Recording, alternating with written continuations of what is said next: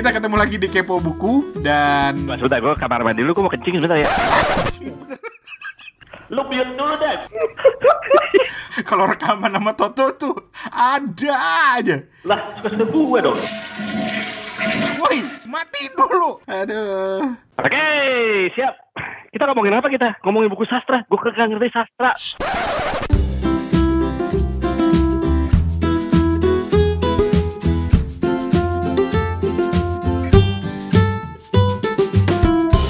Hey guys, apa kabar? Assalamualaikum, ketemu lagi di Kepo Buku, sebuah podcast yang seperti namanya selalu kepo sama semua hal yang berbau buku. Dan para kepoan Anda adalah kami bertiga, gue Rani Hafid dari Bangkok, Steven Sitongan ada di Ambon, dan Her Toto Eko alias Toto dari Singapura yang belakangan ini lagi sering bolak-balik Bangkok juga, nggak tahu nyari apa sih dia.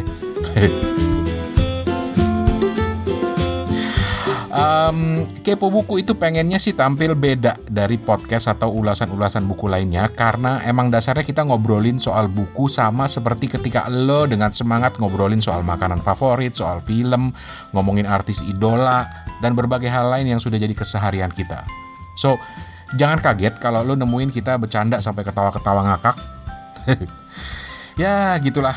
Kita apa adanya dengan gaya masing-masing. Tapi, you know kan, ada ungkapan yang bilang don't judge a book by its cover, which is literally betul gitu buat kita.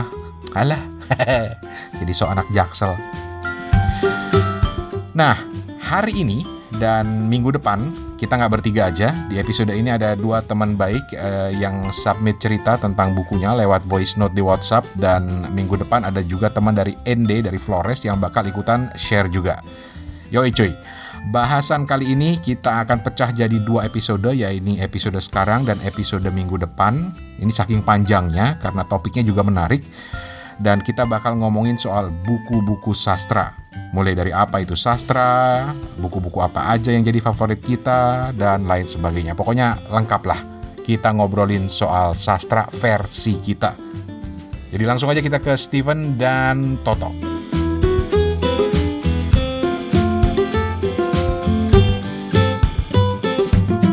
Yang pertama di orang Singapura tapi lagi di Bangkok. Tok, apa kabar Tok? Baik, Bapak Rani. Apa kabar Bapak Rani? Apakah baik-baik saja? Saya baik-baik saja di sini di Bangkok. Lu nggak bisa ya sekali rekaman Kepo Buku gitu duduk tertib gitu loh. Nggak usah lari-lari, kencing, ke WC. Gua tertib ini. Lah, namanya orang berkencing. Lu tuh, gua rasa lu dulu kalau di SD lu tuh tipe-tipe anak yang celamitan gitu kali ya? Kagak. Baik-baik aja. Ayo, minggu ini gue baik-baik aja. Ada apa? Lu baik agak? Hah? Mau ngapain emang kalau baik-baik aja? Itu kan susah, belatung nangka. Terus kita ke Ambon. Nah, kalau ini pasti suasananya lebih tertib nih. Steven, apa kabar? Ya, halo. Ya, baik. Bang Rane, Mas Toto. Lu kemana minggu kemarin? Gak bisa. Ke luar kota bentar ini. Rehat-rehat sejenak lah. Priwet. Oh, priwet. Enggak, belum. Oke. Hari ini kita akan ngobrol sastra, buku sastra lah ya. Tetapi sekarang kita pakai pola pikirnya Toto dulu. Toto itu kalau kita membahas sesuatu pasti dia ngajak mundur dulu tuh. Kayaknya nggak puas kalau dia nggak mundur dulu. Dan ini memang gambaran yang terjadi di luar ketika orang kita ngomong kita akan bahas buku sastra, terjadi perdebatan. Tar dulu, sastra apaan dulu? Kalau kata Toto, Any Ero itu sastra. Dia ketawa. Berarti gue pembaca buku sastra yang paling getol kalau gitu. Tapi lu cari deh di internet. Perdebatan sastra atau bukan sastra itu terus dari dulu sampai sekarang gitu. Tapi kita simpen Toto buat yang terakhir dulu. Gue pengen tahu dulu dari sisi Steven. Kalau menurut lu Steven, karya sastra atau buku sastra itu apa sih? Kalau apa itu sastra, pengertian sastra tuh mungkin debatable gitu ya. Jadi banyak yang berpandangan A, berpandangan B. Tapi kalau menurut yang riset aku baca nih, sastra tuh kurang lebih kayak gini. Dari Boris Pasternak, dia bilang literatur itu adalah seni menemukan sesuatu yang luar biasa tentang orang-orang yang biasa dan mengatakan dengan kalimat-kalimat yang biasa mengenai sesuatu yang luar biasa gitu.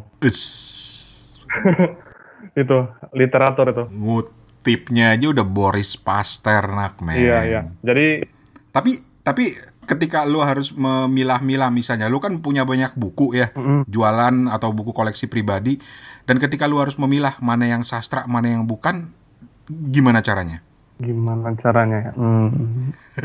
Kalau di penerbitan tuh udah ada pakemnya sih, udah ada bisa kita ikutin dengan mudah. Tapi kadang-kadang tuh sastra yang mungkin lebih sulit itu kayak milih gini, sastra yang populer sama sastra yang dalam tanda kutip tuh kurang populer gitu. Jadi ya masih agak-agak ribet kalau misalnya sastra yang populer dan sastra yang nggak populer gitu. Misalnya yang bisa kita perdebatkan, misalnya buku terbaik versi IKAPI 2018 yang kemarin dikasih ke Mbak Dee Lestari, itu kan Aroma Karsa. Apakah cerita Aroma Karsa itu bisa disebutkan di dalam golongan sastra nggak kira-kira menurut Bang Rane? Kalau dilihat dari pengertian tadi. Gue baru kelar 2 minggu lalu baca buku itu, dan buat gue itu sastra banget. Sastra banget. Nah, istilahnya dibilang sastra, tapi dari Mbak Dee sendiri nggak getol-getol tuh bilang ini karya gue nih yang terbaru ini sastra loh, sastra. Tapi dia nggak musingin ya? Iya, tetap ngalir aja gitu. Lebih ke image-nya tadi itu ini cerita bersambung, kata Mbak Dee itu. Membangkitkan kembali semangat-semangat cerita bersambung yang dulu sempat laris gitu kan, kalau nggak salah. Iya sih, karena memang awalnya Aroma Karsa itu kan dia terbitkan sebagai cerita bersambung online sih ya. Yang ngingetin kita zaman-zaman dulu di koran, di Kompas, Suara Karya itu ada cerbung gitu yang menyenangkan tapi nyebelin juga gitu ketika nunggu berikutnya lama banget gini gitu. Sekarang ke Bang Toto Belatung Nangke. Kenapa gue jadi belatung nangka? Ya lu kan, gue nggak, beneran deh, gue ngebayangin lu tuh kalau di sekolah tuh dulu tuh celamitan kesana kemari gitu. Agak. Waktu zaman sekolah justru gue memberi kebahagiaan, suka ngejajan-jajanin temen gitu gue. Masya Allah. Iya, teman-teman gue pada bahagia kalau sama gue, Pak. Termasuk lo yang bagian ini ya, masuk konsumsi rautan pensil yang ada cerminnya gitu. Tuh, cara pakai yang bener di tali sepatu. Steven ketawa, dia berarti tahu. Kalau Steven Steven udah pakai ini HP dia. Jadi HP gede gitu ditaruh. Mana ada diikat di sepatu. Heran gue. Apa sih sensasinya? Tapi kita enggak bahas itu. Kapan-kapan aja. Gue inget kok, gue pernah ngobrol sama lo dan tentang buku sastra, dan lu mempersoalkan dulu sastra apaan? Iya, menurut lu. Lah, sekarang gue balikin ke lu. Lu dulu, sastra apaan menurut lu? Enggak. Nggak, gue orang awam. Gue jujur aja, gue kalau ngomong baca sastra gue bingung gitu. Karena menurut gue gini, sastra itu pada dasarnya adalah sebuah karya yang kita iniin aja lah ya. Banyak orang bilang bahwa sastra itu juga nggak cuman tulisan gitu, juga bisa seharusnya audible juga gitu. Cerita yang dibacakan itu juga termasuk sastra. Tapi let's say lah sastra kita kecil aja, sebuah karya tulis lah kayak gitu ya. Buat gue, karya sastra itu adalah karya tulis. Apapun bentuknya, gue nggak mau membatasi gitu. Kalau gue nulis karya tulis ilmiah, tapi dengan gaya bahasa yang indah, menggunakan pengandaian, bermain dengan rima segala macem.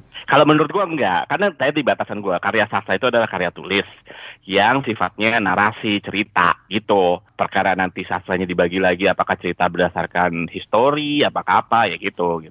Lu jangan mentang-mentang ntar buku panduan pakai oven lu bilang karya sastra. Janganlah, ntar jadi tambah luas kemana-mana. Loh, itu perdebatan seperti itu terjadi loh. Menurut gue jangan, karena dengan membatasi karya sastra yang sifat cerita aja, itu kita bisa debat berkepanjangan kemana-mana gitu. Kalau menurut gue, ntar jadi panjang. Lu nemuin brosur cara pakai kondom yang benar, lu bilang karya sastra juga lagi. Kecuali situ ada ceritanya lain soal itu mungkin. Soalnya kalau buat gue, astagfirullah, penafsiran sastra itu buat gue sederhana banget, yaitu sebuah karya tulis, sebuah tulisan yang mengandung unsur keindahan, baik dari segi kata-katanya, cara menjalin kalimatnya, mungkin rimanya, segala macam, sehingga orang yang membaca itu bukan, kalau dia misalnya cerita, dia bukan sekedar menikmati jalan ceritanya, tapi lebih menikmati pengalaman membacanya, karena ada unsur keindahan di situ. Okay. Kalau itu berbentuk puisi, mungkin juga begitu. Kalau dia indah, kenapa enggak? Ini bisa jadi perdebatan lah. Oke, jadi kasus lu adalah indah ya. Nah sekarang kalau indah itu kan subjektif nih. Sekarang kalau ngomong selera gitu ya, indah. Sekarang gampangnya gini aja, gampangannya aja nih. Kalau lu bilang bahwa misalnya buku, Steven, lu tahu buku Lupus gak? Tahu, dengan segala respek dengan Hilman ya. Menurut lu itu karya sastra bukan? Belum pernah baca sih. Belum pernah. Hilman buat gua bukan sastra. Karena dia menggunakan bahasa sehari-hari, bahasa pergaulan yang ceritanya memang menarik, itu harus diacungi jempol, tetapi penggunaan bahasanya membuat dalam kategori gue belum layak disebut karya sastra. Penggunaan bahasanya. Jadi menurut lu itu bukan karya sastra. Silakan yang mau ngebully gue, siapapun yang denger silakan gitu. Kalau gue, definisi gue, buat gue Hilman itu karya sastra gitu. Menurut gue. Karena? Karena kalau menurut gue, ya itu tadi batasan gue tuh gampang aja ya. Pokoknya segala tulisan, sifatnya narasi, sifatnya cerita, mau fiktif, mau apa gitu. Menurut gue adalah cerita, menurut gue karya sastra. Simple. Jadi indah apa enggak itu kan beda gitu. Relatif ya. Karena gini, ada beberapa sastra klasik yang di zamannya itu bisa dibilang sastra populer pada saat itu gitu. Kita nggak tahu ketika ngomong Dylan misalnya. Kita ngomong Lupus, ketika itu jadi genre yang bisa kita akhirnya refer back gitu. Oh, Lupus tuh zaman tahun remaja SMA di tahun 90-an, tahun 80-an tuh begitu. Bisa jadi dia akan jadi refer karya sastra. Menurut gue. Oke. Gitu. Bagaimana kalau sebagai penutup perdebatan tentang sastra dan bukan ini kita coba refer balik ke Steven, yang biasanya Steven lebih bijak dalam menanggapi. Oh no. Kalau menurut lu gimana Steven?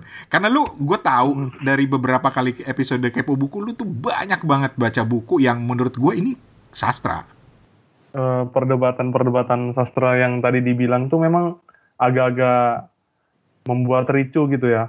Karena kita sendiri nggak tahu batas-batasan karya sastra tuh seperti apa sih sebenarnya kan. Nggak ada batasan yang kaku, yang jelas. Ini menandakan karya sastra, ini karya non sastra gitu. Tapi ya masing-masing punya definisi sastra yang berbeda. Ada yang bilang keindahan, ada yang bilang cukup narasinya aja udah kategori sastra gitu. Oke, kan bener kan, Tok? Bijak, Tok. Bener, makanya. Oke, itu perdebatan kecil-kecilan kita soal sastra. Dan di luar sana masih luas, dan pada akhirnya kesimpulan seperti yang disimpulkan oleh Steven tadi itu sangat subjektif dan akan kembali kepada kita masing-masing. Nah, kali ini kita akan share pengalaman kita dengan buku sastra versi masing-masing. Gua nggak tahu, Toto jangan-jangan buku masakan beneran yang jadi versi sastra gitu ya. Kita nggak tahu, tapi kita akan share pendapat masing-masing dan pengalaman membaca buku sastra masing-masing gitu ya. Plus nanti ada dua orang yang sudah juga submit reviewnya lewat WhatsApp. Satu itu dua teman baik, satu di Singapura dekat lu Tok, satu lagi di Solo. Mereka berdua akan cerita soal salah satu buku sastra juga.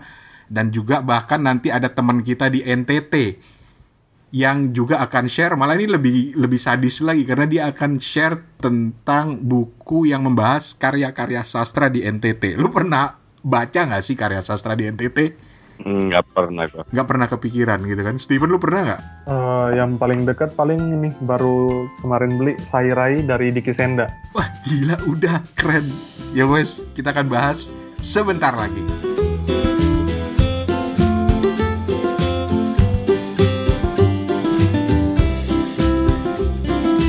Lanjut, Gue penasaran Steven dulu deh.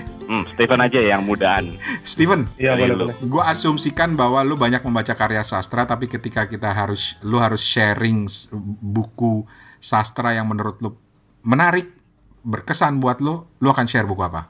Kalau bicara tentang sastra, pertemuanku dengan genre sastra itu pertama kali waktu beli bukunya ini, kumpulan cerpen terbaik dari Harian Kompas.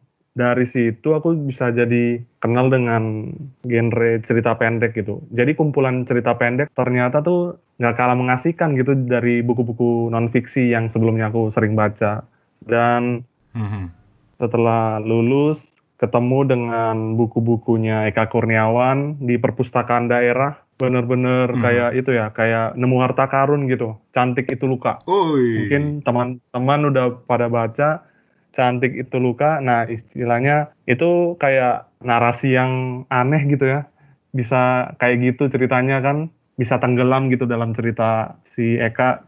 Dari situ aku sering ngikutin juga buku-buku Eka Kurniawan.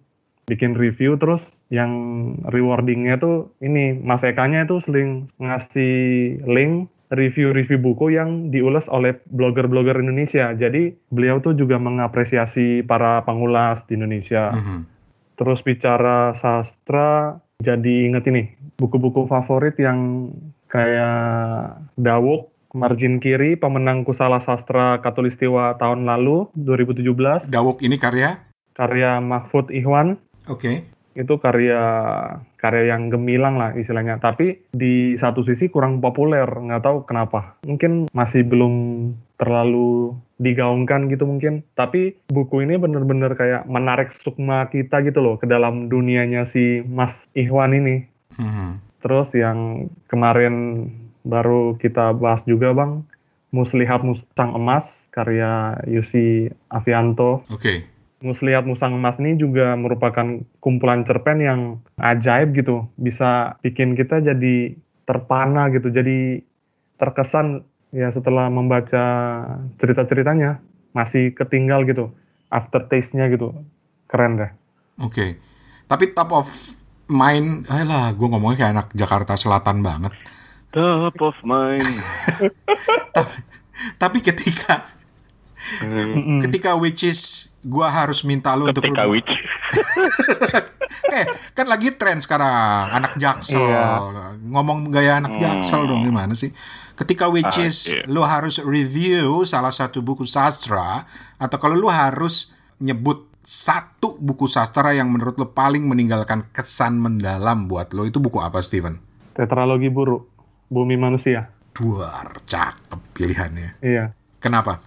Karena kalau kita mendefinisikan sastra tadi, dari kata-kata Mas Boris tadi itu, Pramudia menemukan sebuah cerita yang benar-benar mengajak kita menemukan kenusantaraan gitu. Dari ceritanya dia, kita langsung tenggelam ke dunia abad itu. Dunia Indonesia, dunia Nusantara di abad itu meresapi nilai-nilainya, meresapi suasananya dengan enak banget. Okay. Kurang lebih kayak gitu. Gua akan balik lagi ntar ke Steven, tapi sekarang kita menuju ke Singapura. Kok ke Singapura? Lu lagi di Bangkok ya? Di Bangkok. Sekarang ketika sama pertanyaannya dengan Steven, harus nyebut karya sastra yang top of mind lagi, yang langsung teringat sama lu tuh apa? Lima Sekawan buat gua. Lima Sekawan, Enid Blyton. Iya. Yoi. Enid Blyton. Kenapa? Buat gue itu karya sastra. Itu salah satu novel yang pertama kali menurut gue ya gue baca selain cerpen ya, di umur gue segitu, umur berapa ya, kelas 3, kelas 4 gitu ya. Itu adalah buku yang paling tebal yang gue baca saat itu.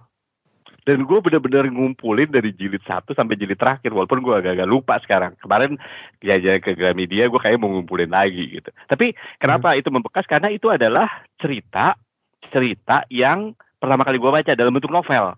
Itu pengalaman gue, makanya membekas sampai sekarang. Terserah lo bilang itu sastra apa enggak, terserah. Kedua, yang membekas sama gue adalah H.C. Andersen, Hans Christian Andersen, cerita-ceritanya ya. Oke. Sebagai anak-anak itu membekas. yang kedua juga. Kenapa? Walaupun bentuknya cerita bukan novel, tapi Hans Christian Andersen tuh menurut gua, pendapat gua ya, ceritanya tuh agak-agak black story gitu. Black story apa sih maksudnya? Agak-agak sedih kan? Kalau nggak salah cerita tentang, ya kan ada cerita tentang serdadu yang kakinya hilang satu, dia mainan gitu ya, terus naksir sama patung mainan juga, pebalet gitu kan. Ceritanya kan sedih sebenarnya gitu. Akhirnya, ya kan lu pernah tahu kan cerita Hans Christian Andersen kayak gitu-gitu, dan itu ngebekas banget di gue gitu, karena gue justru orang biasanya kalau cerita anak-anak, biasanya kalau orang tua gue gitu ngasih orang tua mungkin ngasih cerita yang enteng-enteng gitu ya, terus akhirnya gembira. Tapi nyokap bokap gue justru ngasih gue H.C. Andersen dulu, bukunya bagus banget gitu. Kemarin baru ke Jakarta tuh buku udah lusuh banget, tapi ceritanya masih bagus-bagus, masih gue inget sampai sekarang, karena itu justru realiti kehidupan yang di umur-umur segitu gue dikasih gitu, bahwa hidup itu nggak selamanya ini loh, nggak selamanya itu gembira loh, bisa akhirnya sedih, tapi it depends how you look at it. Bisa jadi sesuatu yang di luarnya sedih, bisa jadi bisa kelihatan sebenarnya happy ending juga gitu. Udah ngasih lo apa yang gue bilangin, itulah sastra, susah didefinisikan. tapi itu gue gitu. Tapi ya itu lu konsisten dengan penjelasan lu bahwa cerita itu sebuah karya yang bercerita tentang sesuatu yang memperkaya pengetahuan diri lu, dan itu pilihan lu adalah Lima Sekawan dan buku-bukunya H.C. Andersen tadi ya. Sebelum gua oper ke Steven, kali Steven ingin menyanggah, halah lu kata ini seminar. Pertanyaan gua simpel aja sih sebenarnya buat lu, Tok. Kalau lu suka Lima Sekawan, lu masih inget nggak siapa aja Lima Sekawan?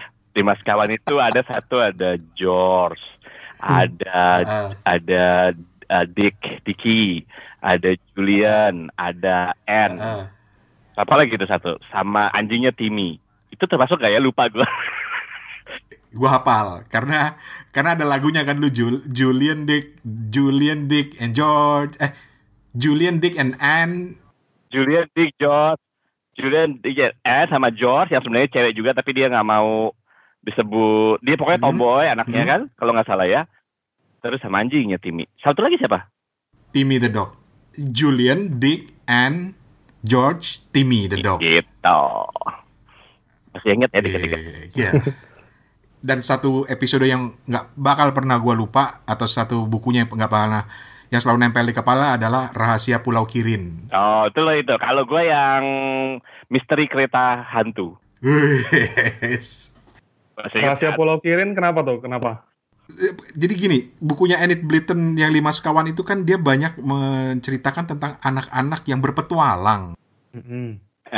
Dan Rahasia Pulau Kirin ini buat gue petualangannya komplit. Bukan hanya sekedar di sekitar lingkungan dia, tapi dia sampai ke pulau segala macam. Dan yang lebih hebat lagi dari Enid Blyton menurut gue ya, penerjemahnya itu membuat kita seolah bertualang. Coba lu pakai penerjemah asal nulis aja, gue rasa imajinasi itu nggak akan masuk ke kepala kita. Betul. Makanya gue suka sebel baca buku terjemahan sekarang gitu. Kalau lu bilang lu mau beli lagi Lima Sekawan, lu cek dulu penerjemahan. Penerjemahan masih yang lama atau yang ini ya gitu ya.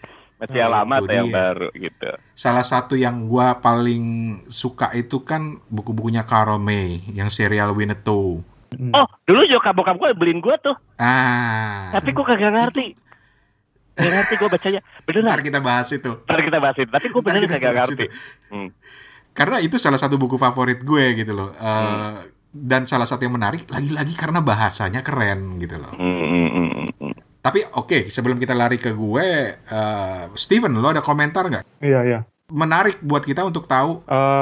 Bacaannya Mas Toto, Bang Rane itu benar-benar luar biasa gitu. Aku jadi jealous gitu. Dulu tuh nggak sempat dapat kayak bacaan-bacaan seperti itu dari orang tua, dari lingkungan. Di kelas 3 aku itu kan udah kena kerusuhan di Ambon. Jadi benar-benar masa-masa kecil aku tuh nggak diisi dengan bacaan-bacaan luar biasa kayak tadi gitu. Tapi waktu kecil pernah dikasih kayak buku bergambar yang bahasa Inggris tentang itu, yang kayak dongeng-dongengnya barat yang terkenal kayak Putri Duyung, kayak Rubah dan 8 ekor babi ya kalau nggak salah. Itu yang jadi kayak trigger aku untuk juga mungkin di usia-usia remaja itu menyukai bacaan, menyukai buku, tapi benar-benar pengen aja gitu. Kalau bisa mengulang waktu, bisa dapat berkenalan dengan Enid Blyton, H.C. Andersen. Ya seperti itulah, kalau yang tadi Mas Toto bilang kayak sastra tuh saking hebatnya tuh kayak gitu. Aku bisa bilang kalau sastra ini itu bisa membuat kita tuh memiliki mindset yang bertumbuh gitu. Kayak yang Mas Toto bilang, sejak kecilnya tuh udah dikasih realita kehidupan yang kayak gini loh. Nah, istilahnya si sastra ini bisa bikin kita yang pertama berempati pada kesulitan orang lain. Itu life skill lah. Istilahnya kalau Mas Toto udah sampai sekarang ini bisa berkelana dari mana ke situ, ya istilahnya udah dari kecil udah dikasih life skill gitu loh. Yang kedua itu kemampuan untuk melihat dari perspektif yang berbeda. Jadi mungkin ini yang perlu kita pupuk juga untuk para orang-orang tua, mama-papa muda Indonesia. Ntar dulu, lu kenapa langsung mama-mama muda sih? Iya, kenapa mama-mama muda sih?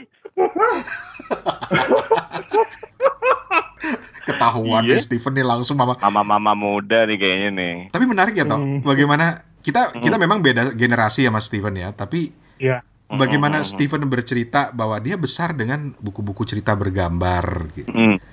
Dan itu mulai memunculkan minatnya pada membaca gitu. Sementara lo misalnya gue yakin itu umur usia SD lu lagi baca buku Lima Sekawan gitu ya. Kita masing-masing generasi punya perbedaan-perbedaan dalam referensi bacaan yang membentuk kita besarnya nanti. Menurut lu gimana toh? Sekarang kalau gue coba ngelihat sastra, anggaplah cerita anak-anak gitu ya. Apa ya cerita-cerita sekarang gitu? Gue juga bingung apa gitu.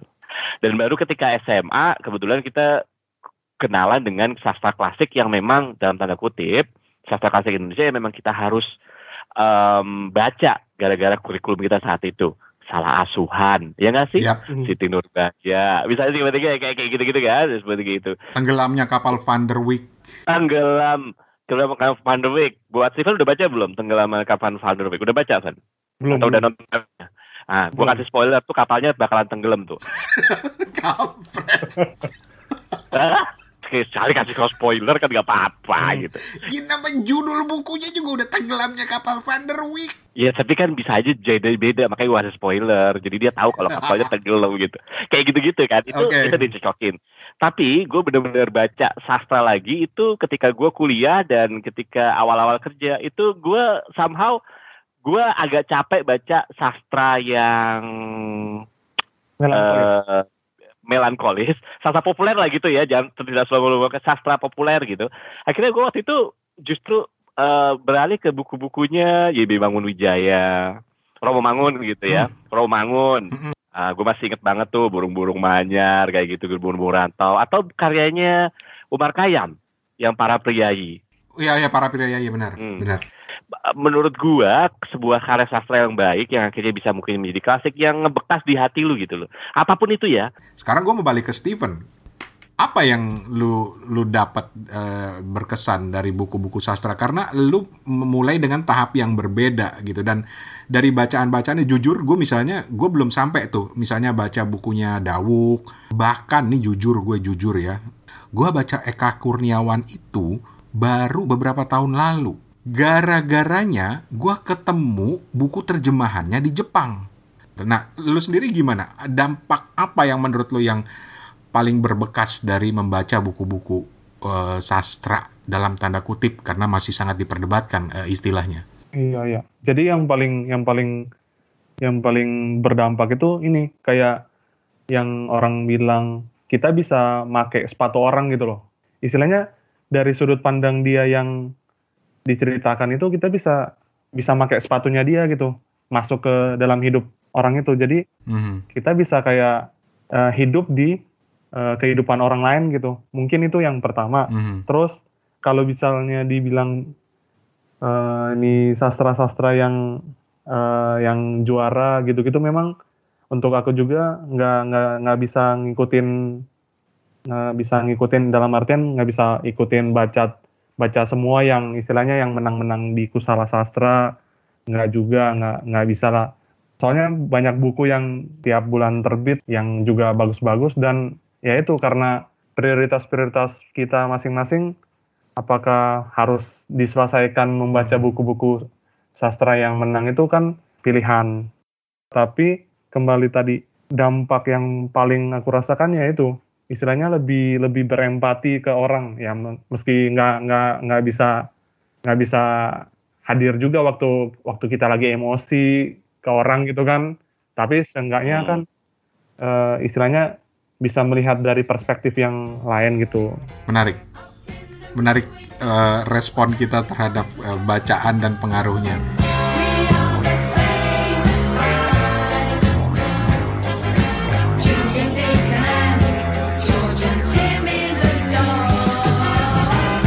Ya, gara-gara Toto gue jadi inget lagi sama Lima Sekawan. Kalau di Inggris itu aslinya namanya Famous Five, karya Enid Blyton. Dan yang lu denger ini adalah theme song dari versi film serinya yang sempat diputar di mana ya? Di TVRI apa di RCTI gitu kalau nggak salah. Ini kenapa acara yang ulas buku sastra jadi berpacu dalam kenangan sih? Move on, oke. Coy, masih betah dengerin kan? Belum bosan kan? Belum puyeng? Ayo dong, kita juga mau dengerin cerita-cerita lu tentang buku-buku lu. Mau buku sastra, buku resep, buku apa kayak itu. Pokoknya share aja, supaya bisa menjawab kekepoan kita terhadap berbagai macam buku yang kalau lu baca berarti paling nggak menarik buat lu, dan siapa tahu menarik buat kita. Nanti caranya untuk berpartisipasi bisa lu dengerin nanti. Dan oh ya, kebetulan sekali setelah ini ada orang, temen yang share cerita tentang bukunya, salah satunya ini, dan nanti ada satu lagi di episode minggu depan. Kita dengerin. You have a WhatsApp message. Halo, ini Kinoy, gue ada di Singapura. Hai, ini Ice, gue ada di Solo. Hari ini kita mau sharing tentang buku yang udah kita baca bulan lalu, judulnya Canting, karya Arswendo Atmowiloto. Oke, Cak. Jadi ini buku tentang apa sih? Buku ini in short itu tentang keluarga yang sangat dekat dengan keraton yang ada di Solo, dan berkisar tentang caruk-maruk perusahaan batik keluarganya gitu. Kalau di perusahaan batik yang agak-agak keluarga Ningrat gitu kan ada kelas-kelas juragan, ada kelas buruh. Nah si buku ini tuh nyeritain dinamika si keluarga ini dengan kelas-kelas yang berbeda itu. Wah menarik deh. Gue suka banget buku ini karena satu, kita berdua kan suaminya sama-sama orang Jawa ya, tapi kita berdua nggak apa-apa kan dikasih tahu di sini. Tapi kita berdua itu bukan orang Jawa Tengah dan Jawa Timur gitu. Jadi dari buku ini tuh kita bisa tergambar banget tradisi Jawa yang kental itu seperti apa. Mulai dari zaman dulu sampai zaman yang agak-agak kesininya gitu, yang udah agak-agak berubah. Tapi sekarang juga sebenarnya masih kental, jadi sangat bisa merasakan, memahami apa yang diceritakan secara detail di buku itu. Kalau lu, kalau misalnya sukanya kenapa Noy? gue tuh suka karena gue pada akhirnya setelah membaca buku ini gue jadi bisa mengerti bahwa oh gitu ya, keluarga suami gue juga agak-agak kayak begini ya. Terus gue kan suka agak-agak blur gitu ya. Maksudnya kayak gue tuh bukan orang Jawa, dan background budaya gue tuh sangat outspoken gitu loh. Nah terus nih kamu orang Jawa tuh kayak ini maksudnya apa sih, maksudnya apa gitu. Dan jadi suami gue tuh suka jadi translator budaya. Dan buku ini tuh ngasih kayak kisi-kisi gitu kan. Iya gak sih? Yeah. Tentang kenapa sih, oh ternyata mereka mikirnya kayak gitu. Oh ternyata ibu mertua gue dulu kayak mikirnya kayak gitu. Selain itu satu lagi yang gue suka tuh ini sih, apa bagaimana keluarga atau yang sangat dikungkung oleh budaya Jawa itu berusaha mengikuti arus modernisasi. Padahal mereka kan jualannya batik ya, maksudnya usahanya batik, mereka juragan batik. Nah sekarang itu kan mulai agak-agak disaingi oleh batik printing tuh. Nah, di buku ini tuh banyak diceritakan tentang itu ya, salah satunya. Itu yang kita suka. Iya, benar. Juga, jadi kalau misalnya lo ngasih rating nih, Ce. Kalau ada 5 bintang, lo ngasih bintang berapa?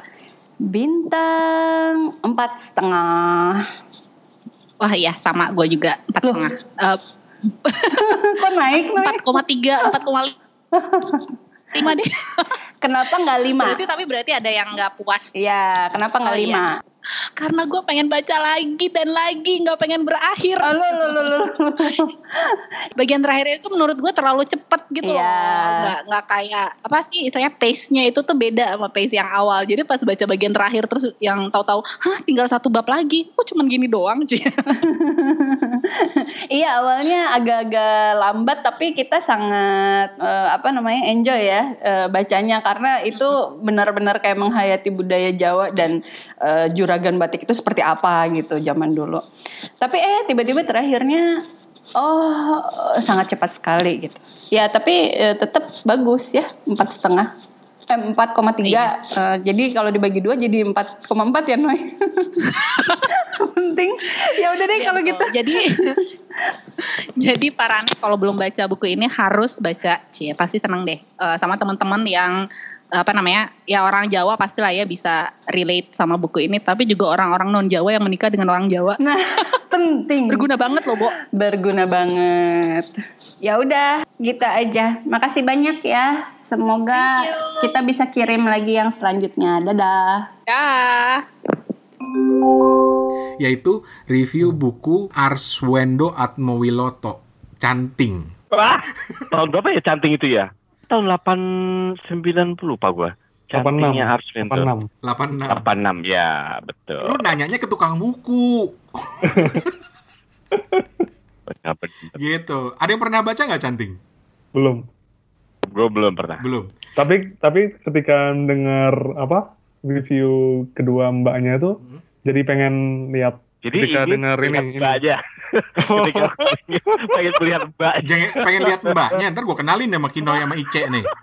Cek Kinoy, Steven pengen kenal. Jangan. Setelah bukunya. Dengar reviewnya ingin melihat. Jadi lu pengen baca bukunya ya? Iya nih, melihat buku. Ah, jadi pengen lihat ini si Canting. Okay. Gue mau jujur nih, gue nggak tahu nanti Steven atau Toto mungkin punya komentar tersendiri, tapi gue mau jujur aja. Gue itu untuk Canting bukannya nggak berusaha baca, gue baca. Oke tuh. Tapi justru karena setting dan banyak menggunakan istilah-istilah Jawa, jadi gue nggak paham. Menjawani banget gitu. Menjawani banget. Padahal kalau dari kita dengar dari ceritanya Kinoy sama Ice, yang dua-duanya bukan orang Jawa, tapi kebetulan punya suami orang Jawa, justru itu memperkaya mereka. Jadi emang harus nyari bini orang Jawa dulu kali ya? Itu kan goals lu kedua aja lu. Tapi gak mau ngomong Arswendo ya, agak ini ya. Arswendo itu kan karya sastranya juga banyak ya. Maksudnya karya tulisan ya. Cuman gue jujur gue gak ada yang baca. Gue 1 buku yang gue baca tentang yang dikarang Arswendo, cuman 1. Menulis itu gampang. Mengarang itu gampang ya. Mengarang itu gampang. Oh ya, Steven, sebelum kita loncat ke buku berikutnya. Iya. Gue berani beli juga kalau ada yang punya, Opera Bulu Tangkis, Titinginung. Ada yang tahu gak Titinginung itu siapa? Gak tahu. Arswendo Atmowiloto. Nama lainnya ya. Dan Opera Bulu Tangkis itu sadis banget karena dia bercerita tentang Indonesia yang terkenal di dunia gara-gara sosok yang namanya Bajangkirek, seorang pemain bulu tangkis terkenal yang kontroversial, yang nyeleneh, yang bahkan main bulu tangkis dengan raket yang cuma separo segala macam. Itu kita dibawa ke dunia masa depan dan di situ gue merasa, gue Indonesia bangga banget gitu loh. Padahal itu cuma novel. Iya. Keren, ngomongin Arswendo tahun 80-an, 90-an, tahun-tahun segitu, Grammy dia kan lagi jaya-jaya aja gitu kan ya. Lu sempet baca Musashi gak sih? Oh, Iya, tadi aku juga mau mention itu. Sempat. Lu sempet baca, Van? Gue belum sempet baca, tapi dulu tuh terkenal banget itu. Musashi pernah lihat di persewaan komik di Jogja waktu itu, Bang. Gue kira lu udah baca. Enggak. Ada tuh, di rak paling atas. Rak paling atas sebelah kiri gitu ya. Aduh, itu cuma raknya doang apa. Gue belum pernah baca sih. Tapi gue jadi inget, tadi barusan gue langsung berusaha, apa ya samurai zaman dulu? Oh iya, Musashi. Lo pernah baca, Ran? Gue nggak tuntas bacanya. Tebal. Kenapa nggak tuntas? Karena itu dulu jadi cerita bersambung di Kompas. Terus akhirnya diterbitin ya? Diterbitin. Nah, ketika di Kompas tuh gue selalu rebutan sama bokap gue kan. Jadi kita dulu langganan koran tuh selalu rebutan sama bokap. Tapi... kemudian ada saat-saat di mana ya korannya dibawa bokap ke kantor, ketinggalan deh. Jadi sempet putus gitu. Kemudian ketika dijadikan buku, gue udah gak minat lagi bacanya.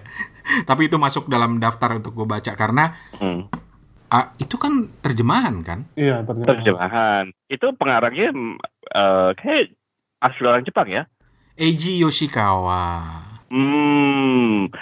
Kalau ini sih bisa nih dapetin, tapi mungkin edisi dalam bahasa Inggrisnya. Ini udah ada Kindle-nya, udah ada audiobook-nya. Gue gak mau, gue mau baca yang Arswendo. Karena menarik loh, seorang Arswendo menerjemahkan buku itu menarik banget. Karena dia bisa mengindonesiakan bahasanya. Betul.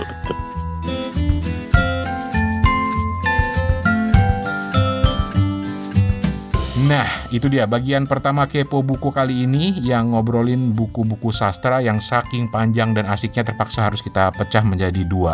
Minggu depan gue belum share buku-buku gue ya. Bukunya menarik sih dan entah kenapa jadi bahan ketawaannya si Toto terutama sama Steven. Jadi tunggu aja minggu depan.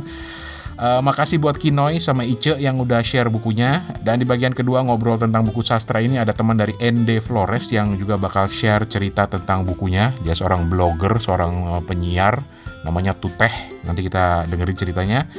Dan lo juga bisa ikutan dan ayo dong please ikutan, gak usah takut, kita gak galak kok. Ada juga yang bilang takut submit voice note karena suaranya kedengerannya aneh. Gua kasih tahu ya cuy, emang aneh. Soalnya emang dengerin suara kita sendiri itu kan aneh, karena kita jarang dengerin rekaman suara kita sendiri. Padahal biasa aja. Emang ada gitu, misalnya lu ngobrol sama temen, terus temen lu bilang, ih suara lu aneh gitu. Enggak lah, yang penting kan apa yang lu ceritain, itu aja. Jadi gak usah nggak pede dengan suara sendiri. Jadi rekam suara lo pakai voice note di HP. Anggap aja lo lagi telepon-teleponan, cerita sama teman lo sendiri atau cerita sama kita-kita ini tentang buku yang lagi lo baca dan kenapa lo suka. Caranya rekam suara lo dan kirim lewat email bisa ke suarane@gmail.com, suarane@gmail.com. Atau mau lebih mudah lagi kirim lewat voice note di WhatsApp kayak Kinoy sama Ice dan juga kayak Tuteh di ND yang akan kita dengerin minggu depan ya. Caranya gue bikin gampang deh. Lu ambil handphone lu, ada koneksi internet pastinya lah ya. Buka browser, mau Chrome, mau Firefox, mau Brave, apa aja buka. Terus ketik ini. Ini baru nih alamatnya. Jadi lu catat bit.ly ikut Kepo Buku jadi satu huruf kecil semua. Ikut Kepo Buku jadi satu huruf kecil semua. Nanti setelah lu tekan enter akan otomatis terbuka ke WhatsApp lu dan di situ kelihatan nomor telepon gue dan bisa lu pakai buat kirim voice note lu via WhatsApp gitu. Terus di situ cerita lah, lu sebutin nama lu siapa, asal lu dari mana, lu lagi baca buku apa, kenapa lu suka dan kenapa kira-kira kita bakal tertarik juga untuk baca buku itu. Gitu.